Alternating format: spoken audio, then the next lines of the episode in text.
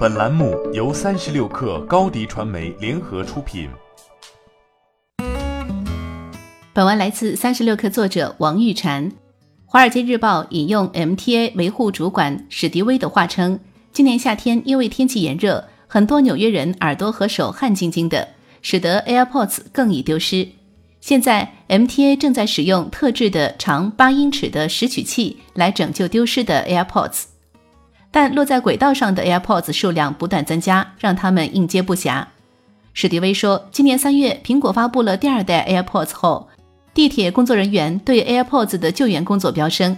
今年八月的一个星期四，他的团队仅仅一早上时间就收到了十八个拜托寻求丢失物品的请求，其中有六件是 AirPods。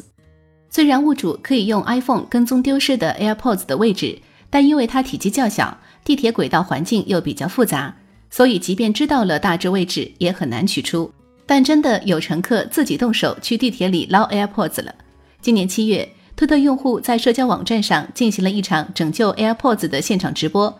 他购买了一把扫帚和一卷胶带，把它们缠在一起，然后在地铁运营的间隔期，用这一工具把自己遗落的 AirPods 从铁轨上粘了上来。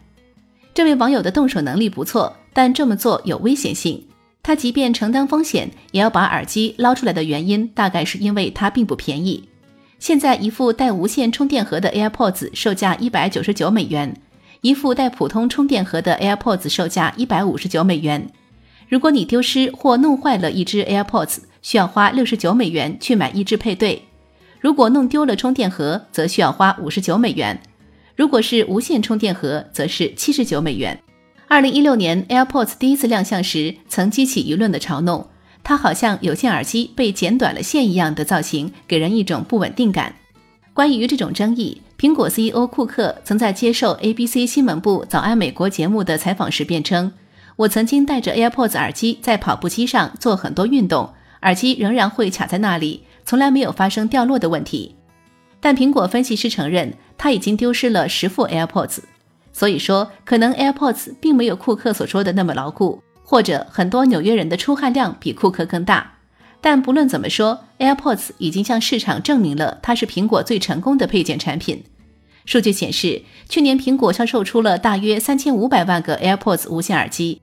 该机构称，AirPods 是时下最受欢迎的智能耳带式设备产品，以至于你会愿意去冒着危险把它从地铁轨道上捞起来。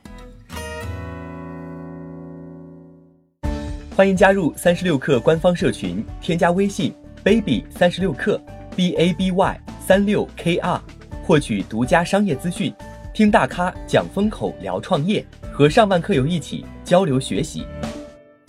高迪传媒，我们制造影响力。商务合作，请关注新浪微博高迪传媒。